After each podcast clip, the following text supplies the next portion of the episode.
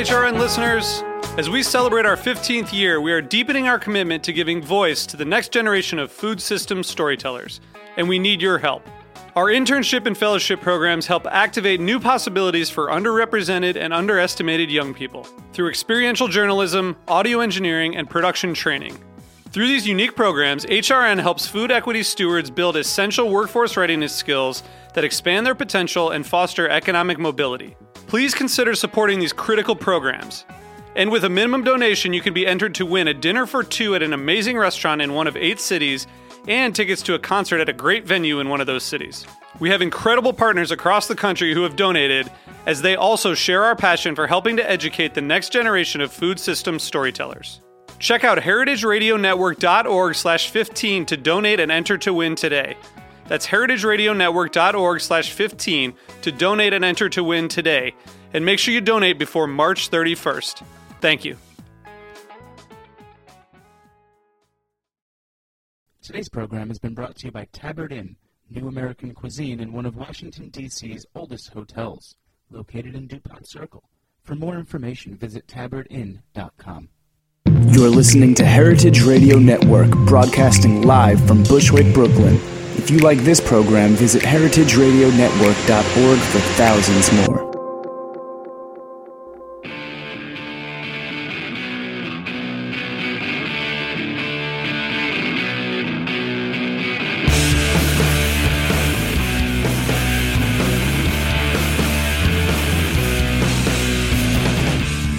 Good afternoon and welcome. This is What Doesn't Kill You Food Industry Insights with me, your host, Katy Keiffer. And I am going to be talking today about some new poultry inspection rules, which may or may not be uh, coming online. Um, so, therefore, my guest today is Alfredo Gomez, um, who serves as the director in the Natural Resources and Environmental Team of the U.S. Government Accountability Office. That's the GAO, folks. We got it right from the horse's mouth here. Um, Alfredo was responsible for overseeing the team's work in environmental protection and food safety issues. His environment and food safety portfolio currently includes work in the cleanup of hazardous substances, drinking and clean water issues, ecosystem restoration, pesticides, toxic chemicals, climate change, and USDA's and FDA's efforts to provide a safe food supply. Mr. Gomez completed a one year rotation with the GAO's International Affairs and Trade team, where he led a body of work related to international trade issues. So we'll be talking about that. And Mr. Gomez has also produced numerous reports and testimonies addressing the safety of imported food, selected countries' food safety systems, dietary supplements, and agencies' strategic planning and management. Welcome to the program, Alfredo. Thank you so much for taking time out of your day today. I really appreciate it. Thank you very much for having me. Um, you have an amazing CV there. Uh, you are obviously um, the guy that I'm going to be calling over and over again for explanations about why the government is doing or not doing what I think it should be doing.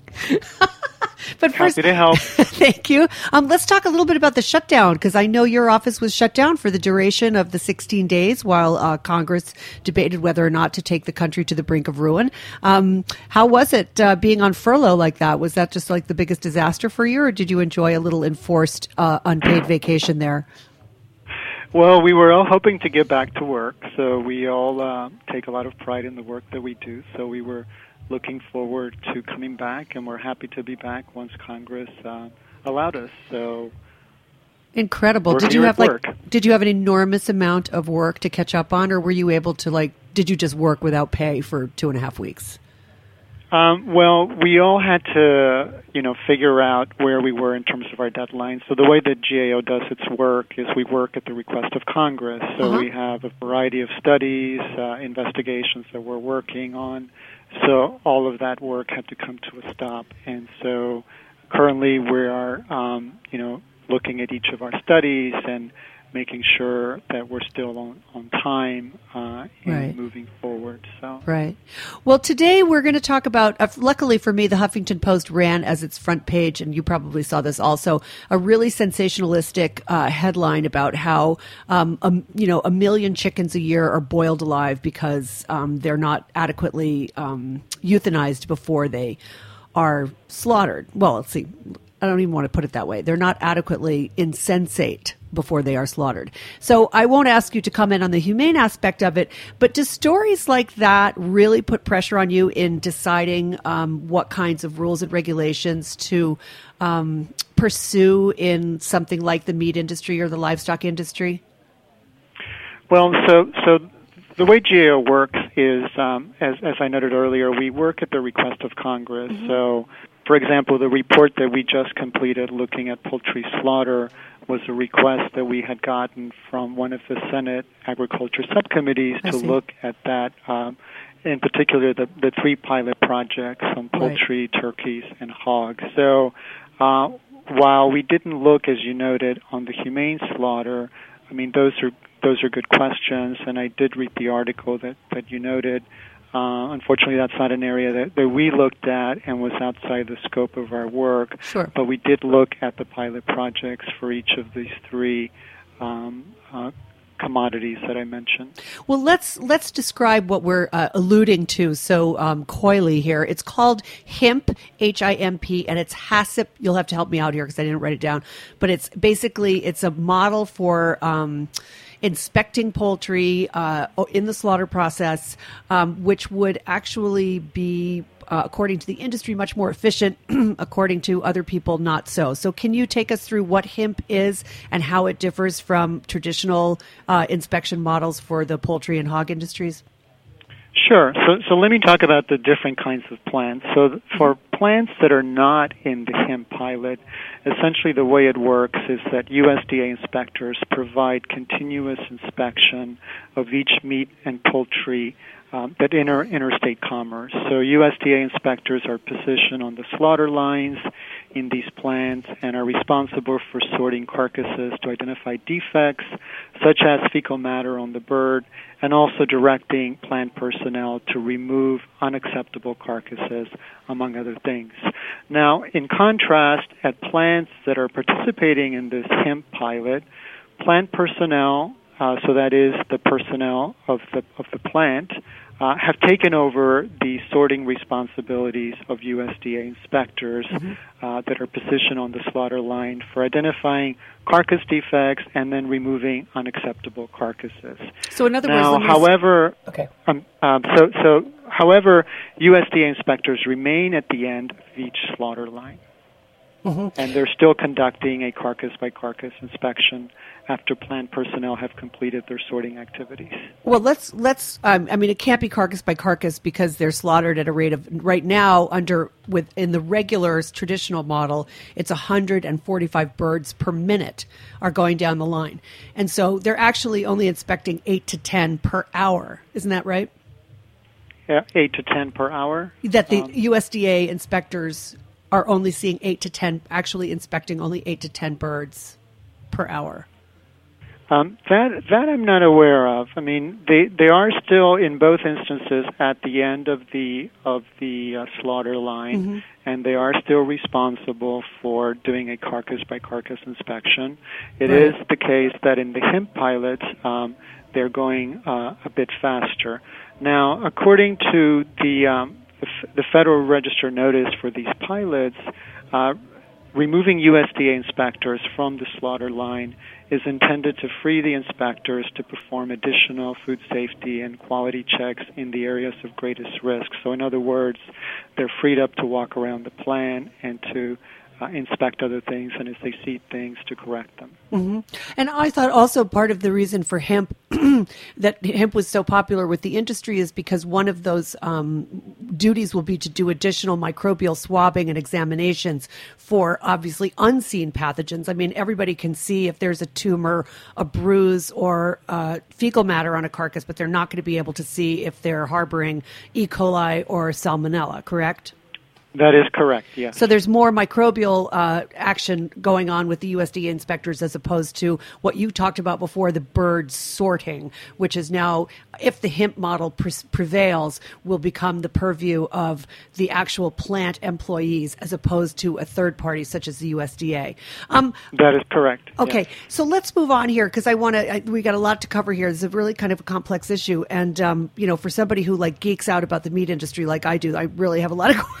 a lot of questions. Okay. So the HIMP program is now currently operating in 20 poultry plants, I believe. Is that correct? That is correct. That is Okay. where the pilot And- is currently taking And place. those pilot programs have been ongoing since 1997. So why are you guys, or why is Congress? uh, That's news to me. I didn't realize that that was how you all worked. Um, but why is this subcommittee of agriculture suddenly blowing the whistle now on this program, which the industry has been pressuring for for probably since 1997? What what happened? What changed the mind of these congressional members? Well, let me actually take you back even Please. later because Great. we actually GAO actually issued a report in December of 2001 Uh-huh. on these pilots. So basically, in Yeah, that saw that. report, we, we we reported on on the methodology that USDA was using for these pilot projects and noted several limitations that uh, uh, we believe did not allow the results from plants that are participating in the pilot to be generalizable to the universe of plants. Uh-huh. And so this isn't the, the first time that, that we've looked at this. Um, now, in this most current report, um, we um, got a request from Congress in December of 2011 All right. to revisit and look at these pilot pilot projects since they've been going on for quite a while. So I think maybe the the timing is just coincidental uh, in terms of of uh, you know we we looked at it more than 10 years ago. Uh-huh. Uh, we revisited it at the request of Congress, and so uh, and then our report came out a few months ago. Well, I know that for the last, because I actually covered this story um, maybe a year and a half or two years ago with Amanda Hitt from uh, the Government Accountability Project. Um, we did a show about this um, when uh, I think it was, uh, I think it was about a year and a half ago, I guess. And um, the thing that struck me about this is that the industry, I mean, I talk a lot to people within the livestock industry, and they are very keen on this program, and they they claim, and this is uh, like Dr. Richard Raymond, who is a consultant for Merck and Elanco, and who is the former undersecretary for um, FSIS. Um, he says this is a great program, and it will, you know, improve the efficiency and it will improve the food safety. And why haven't we done this? We're still doing inspections the way we did them in the 1950s, and this has got to be remodeled. So I can't help but feel that the Congress asking you to look again at this um, has something to do with pressure from the industry. And I think it's really interesting that you have said basically repeated yourselves, which is that you don't have you don't like the methodology that they used, and that moreover there are some significant problems with the data. In a separate report issued this month, the Government Accountability Office said it would be difficult to recommend that the experimental procedures be extended across the country based on the pilot program. The pilot program was too small to, quote, provide reasonable assurance that any conclusions could apply more broadly to the universe of, uh, in this case, you were talking about hog plants, 608 hog plants. And moreover, it said the USDA had not collected comparable data from pilot plants and traditional plants needed to evaluate the procedure. Where do you, how sure. do you let guys, me let me sure. Let me talk about some of the, the sort of the, the key findings that, Yes, that we reported because I think those are important to to understand. So what we said in our most in our most current report is that uh, the USDA uh, Food Safety Inspection Service (FSIS) had not thoroughly evaluated how these three pilot projects have performed over time. So we specifically noted that there were limitations in the agency's data analysis and its report evaluating the pilot projects at young chicken plants. So, for example, um, the agency collected more than a decade's worth of data for individual plants in the pilot project, Yeah. but then decided to use snapshots of data for two two year periods instead of using data for the duration of the pilot projects. Right. Now, what, what USDA explained to us is that the agency did not analyze the data for the majority of the years because the data were recorded on paper forms that were stored in individual plants, and compiling the data for analysis would be labor intensive. Uh-huh. Well, and, and, our, and our point here is just that, you know, they didn't do a thorough, comprehensive Right. review of, of, of the pilots. And, um, and then also we, we note that you know there were there were five turkey plants that were selected in in the pilots, Yeah. but they didn't evaluate the pilot projects for the turkey plants. So those were um, left out but- completely. Well, and so so they didn't evaluate the turkey plants, but nonetheless, the agency moved forward with the proposed rule in January of 2012 on modernizing poultry slaughter inspections that mm-hmm. included an optional new poultry inspection system based in part on the experience of young young chickens in Turkey. So it included turkey plants in their proposed rule. But um, so when you guys make these determinations, like you know, when you determine whether or not the data is adequate, um, what are the other factors that you bring into that besides whether or not this was a continuous 10 year stream of data that you were able to evaluate or whether it was just these snapshots? What other things do you use to determine whether or not a program like this can go forward? And how much clout do you have when it comes to saying, uh, you know, like if you decide I don't like this or we don't like this and we don't think it's going to work, can you just shut this whole thing down, or does it have to be? So right, so so so the way GAO does its work is we, you know, we we like in this report we address two key questions, right? We address the extent to which USDA had evaluated the three pilot projects. So in doing that, we take a very rigorous approach. You know, we we uh, review all the documentation that USDA has, the notices, the laws. We gather data. We also uh, compare USDA efforts to evaluate the pilot projects with criteria that's based on social science and evaluation literature. So we take a very systematic approach, and we we design our work to to to sort of, you know, document what is it that USDA did, how did they do it, what was the criteria, how was that compare, and then how that differed. Uh, we talked to a lot of different stakeholder groups, uh-huh. so uh, we identified uh, 11 key stakeholder groups that were representing industry, labor, which included plant personnel and USDA inspectors and veterinarians. We talked to consumer advocacy and animal welfare groups. So we talked to, to, to the full gamut of folks to get an understanding of what the agency did. Um, so we take a very systematic approach to make our determinations and then reach our conclusions. And so um, Similarly, we also, um, you know, talk to uh, and gather stakeholders' concerns and comments on on the uh, on the on the pilots also, and had information in the report for that as well. Well, the stakeholders uh, would be primarily the livestock industry. I mean, I know you've included animal welfare and some of the other um, groups like uh, you know workers representatives or unionized union reps or whatever. But the real stakeholders here are the poultry, hog, and turkey, or poultry and turkey and hog. Geez, I don't know what's wrong with me. Poultry and hog uh, businesses. So, aren't they like exerting a lot of pressure on you to make this um, p- pilot become the law or the the new method? I mean, GAO, as I said, talks to everybody. We're yeah. also very data driven, so right. we report out what we see how we you know how we analyze the data. Uh-huh. So we do gather comments, and so the other thing that GAO does, for example, is we when we draft our reports, we um, provide the agency that we're working with, the federal agency in this case, with a, a copy of our draft to get their comments to make sure that we have our our facts correct.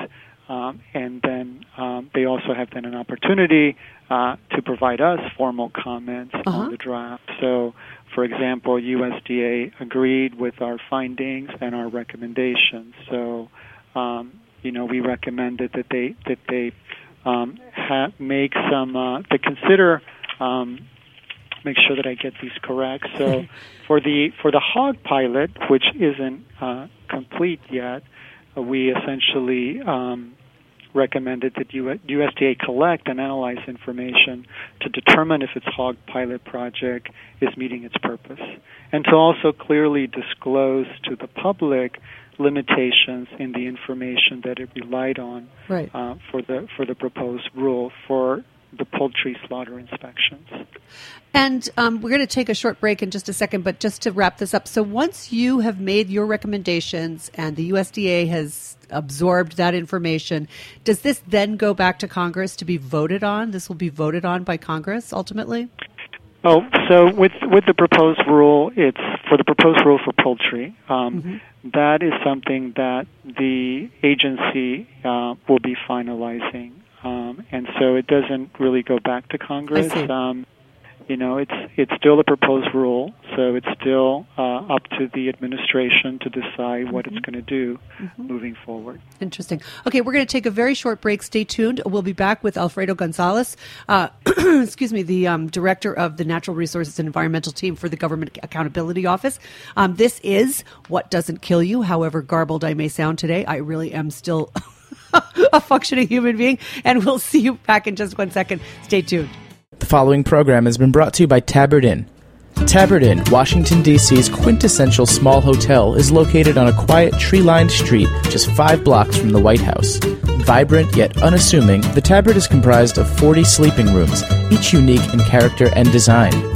Feast on eclectic American cuisine in their acclaimed restaurant, or enjoy a cocktail and listen to live jazz in one of their cozy Victorian seating areas.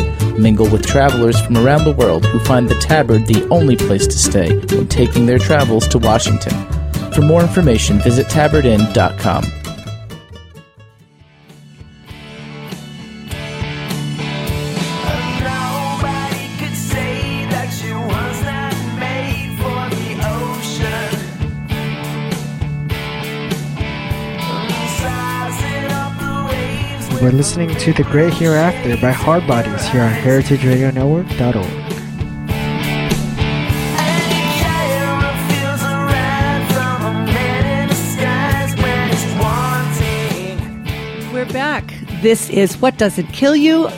Food Industry Insights with me, your host, Katy Keiffer, uh, functioning on three out of four pistons today. My guest is Alfon- uh, sorry, Alfredo Gomez, who is the Director of Natural Resources and envi- on the environmental team of the U.S. Accountability Office. And we're talking about HIMP, which is the new proposed uh, rules for poultry and hog inspection. And this is something that's been boiling around for actually a really long time, but especially in the news only recently. There was a big article in the Washington Post yesterday, another one, two others in September. Um, and Alfredo, thank you again for joining me today. I wanted to bring up another issue in the news that you might be able to comment on, but if you can't, that's okay too. And that is the Foster Farms uh, poultry plants um, that were sending out uh, Salmonella Heidelberg tainted meats, um, poultry, and which were. Um, you know, taken. Uh, lots and lots of people have reported sick. I mean, three over 300 people have reported or have been hospitalized, but probably, according to my friend Marion Nestle, maybe 9,000 people have been sickened by this. Now, if we had HIMP, do you think Foster Farms would have had the same issues, given that this is a salmonella issue, and it, and with HIMP there would be more swabbing, and they maybe would have caught this faster, or do you think that um, it wouldn't have made any difference? You know, that is a really good question and a very hard question to ask. um, and I would say partly because, as we note in our report, um, you know, the agency hasn't done a thorough evaluation of the pilot, so I can't, you know, really say um, one way or the other. Um, now, in terms of the uh, of the outbreak, um, the USDA uh, Food Safety Inspection Service has issued a public health alert. I don't know if you've seen it. I did it's not on their see that. Website. Uh-huh. So that's it's it's it's on their website. Uh, it is an ongoing investigation Right. uh, that FSIS is doing, um, but it is also reminding consumers of the proper way to handle raw raw poultry, uh, poultry and uh, and to make sure to prevent contamination from Yeah. spreading. Um, Well, part of what made is- yeah, sorry, go ahead. no, no, that's it. Go ahead. Well, part of what made this an interesting outbreak from my point of view was that um, it not only affected raw poultry, but it also affected cooked poultry. And so Costco was very responsible in immediately recalling all of their rotisserie chickens that had been tainted with Salmonella Heidelberg. Um, and these were all coming from Foster Farms. And what was interesting about that was A, they had been cooked, and you would have thought if they were in an oven that long that any uh, bacteria would be long since dead, but apparently not. Um, and so then the question was: is did they cross contaminate them by putting a cooked bird onto a contaminated surface? Which is another issue, which frankly, given how much prepared food Costco sells, I think is kind of far fetched. But anyway, it was a very interesting outbreak from that point of view because I think it's kind of almost the first time that's happened where one plant is responsible for cooked and raw products giving making people sick. Um, and I think the idea that that there was no why do you I mean I guess what I want to get at here is why was there no recall? Why were these products not recalled by the USDA? Why do you think that happened? Um, you know, the, the USDA um, Or the FSIS, excuse have- me. Sorry. Uh, right. I mean, FSIS is within USDA. Um, they don't have uh, mandatory recall authority. So, for example, in, in the food area, the Food and uh, the Food and Drug Administration now, Congress did give it uh, the authority to recall food. So now FDA has that authority, and we've pointed out in previous reports that USDA does not have the the authority to recall products. Uh-huh. Um, I don't know why USDA ha- uh, hasn't asked um, the company to recall its products. Now, in that in that health alert that I mentioned, it does note um, the um, the company and then also the um, has information um, for the packages. Right. Um, yeah, like the serial also- numbers and stuff. Yes, and Yeah. also the states in which they were distributed. So that information is available. Yeah, I, I mean, I have to say, not to put the USDA down for that, and I'm certainly glad they did it. But I mean, frankly, how many people are actually examining the USDA page? You know what I mean? Is like somebody gets sick in your house, is the first thing you do go to the USDA page to see if there's a foodborne illness outbreak? I mean, you know, why? I mean, it, to me, it should be like a national alert. It should be in the newspapers. I mean, it should be more of a sort of media experience than it has been up until now. Um, but let's move on because there's so much more to cover here. Um, one of the, your peer, uh, expert, you know, you did that one year rotation of working with international trade, and I thought it was really interesting that the USDA, even though this pilot program for HIMP has not passed all its hurdles here in the United States, other countries have been given permission to use this um, who export product to us. And those countries would be Canada, Australia, and New Zealand. And apparently, Australia has had some terrible problems with this. And I just wondered how it was possible that these other countries are allowed to use this procedure, the HIMP procedure, where taking, you know, using uh, self inspection as the model with their with their government inspectors at the end of the of the slaughterhouse line, um, instead of you know, I mean, how do they get to do this and, and we don't? And why is that safe for us? So the way, um, let me just explain a little bit about USDA and foreign imports. So the way USDA um, allows imports of uh, meat and poultry is they have to require that that foreign government achieve an equivalent level of food safety protection as the U.S. inspection system. So something that is equivalent to our food safety system. Right. So, and it's our understanding that these countries that you mentioned have demonstrated um, that their inspection system is similar to HIMP and uh, achieves the equivalent standard. Um, and so um, it's also our understanding that if USDA has concerns with the meat or the poultry um, that are being exported from those countries to us, that it has the option of conducting more reviews at the ports uh, or taking other measures to ensure the safety of those products. Right. So can they, I mean, given that we barely inspect any food that is imported here, I mean, at the ports, I mean, isn't that true? Come on, Alfredo. I heard that, that that food inspections at port level of, of imports is, is virtually non existent. There's just no budget for it. Is it Well, different? there- is it different with meats? Well, there there are differences, right? So FDA inspections at the border are different from USDA inspections. Mhm. Also, uh, USDA, I believe, uh, does inspect everything that's coming in. Again, it's meat and poultry, and there's only limited countries Right. that are allowed to import uh, um, or export to Export the U.S. Export to us, yeah. Um, right. Right, but but this issue of um, of the um, imports was also really outside the scope of our work. We Okay. we uh, uh, so we didn't really go into that. This is sort of more general um, practice or or the general way in which USDA uh, does allow for imports to come in. I see. Okay, we have only a couple of minutes left, and so one of the things that really um, struck me, both in your report and also in the in all of the reports uh, in the newspapers about HIMP, is that workers are often because the line speed is increased from 145 birds per minute to 175, and in some cases 190.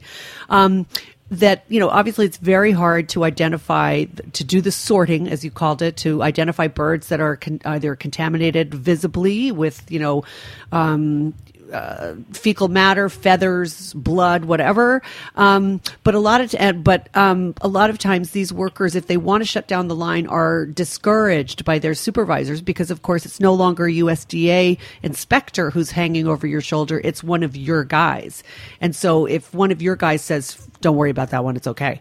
Um, how are how how are we supposed to trust that this company is going to be doing the right thing? Are they just going to like dunk it into yet another bath full of you know ammonia and call it a day and hope for the best?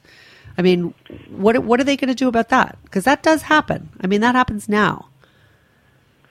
So um, at these plants currently, um, the USDA vet can slow down the line, and a USDA inspector can stop the line to have a bird with defects removed from the line. Um, so USDA, via its veterinarians, has the authority to do what must be done to ensure that the plant is producing products that meet regulations. Um, and also, if a plant refuses to shut down, uh, the plan can be written up for noncompliance and could ultimately be shut down. Yeah, but that's that's assuming that a USDA inspector happens to see this particular instance, and and what I'm referring to is now that there are fewer, if any, inspector USDA inspectors actually on the poultry slaughter line, and they're all down at the end of the line swabbing for salmonella. Who is going to be policing the the line workers? See, that's that's the part that really scares me. So you're saying that the USDA inspectors can roam around the plant, and perhaps they do, and maybe they'll pass by it's uh, a, you know a slaughtering line or a production line. But what you know at 175 birds per minute, first of all, um, what are the chances of them seeing anything, and even a worker seeing it? And secondly, if a worker says, "I want to shut the da- this down," and the supervisor says, "No, just keep it on the QT, man," you know, I mean, how is a USDA inspector supposed to deal with that? I mean, even the inspector, the USDA inspectors themselves are worried about this. There's that's a lot of the reports in the news is that these guys themselves are saying this cannot work. This cannot work.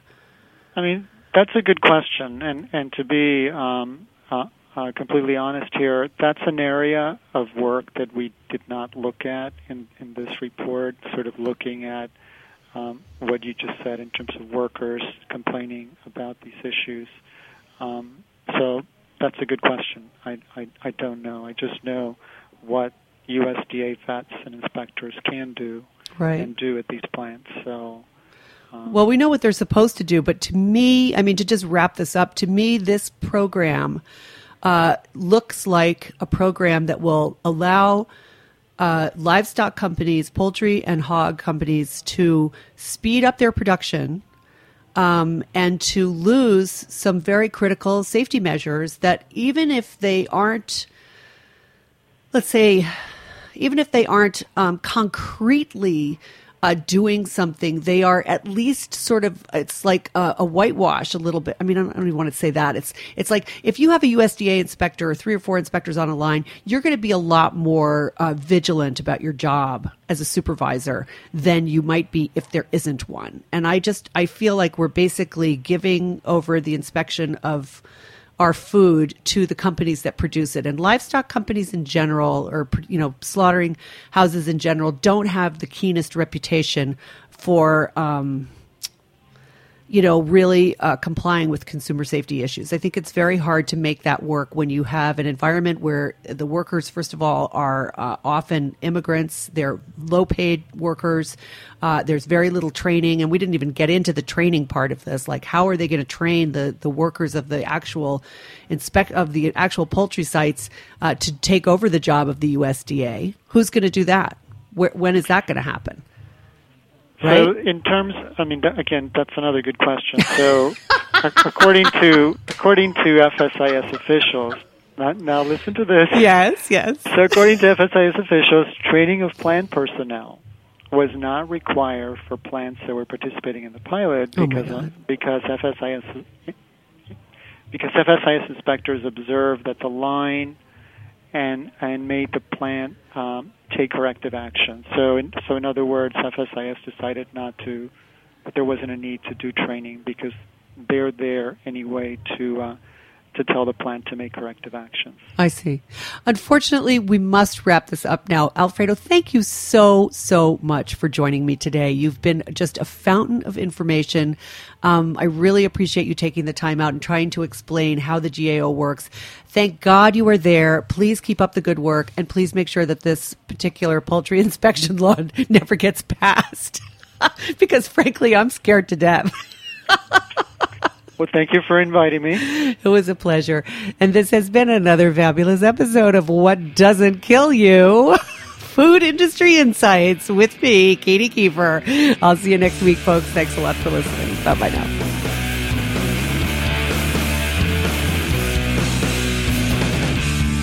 Thanks for listening to this program on heritageradionetwork.org. You can find all of our archived programs on our website or as podcasts in the iTunes Store by searching Heritage Radio Network. You can like us on Facebook and follow us on Twitter at heritage underscore radio. You can email us questions at any time at info at heritageradionetwork.org. Heritage Radio Network is a nonprofit organization. To donate and become a member, visit our website today. Thanks for listening.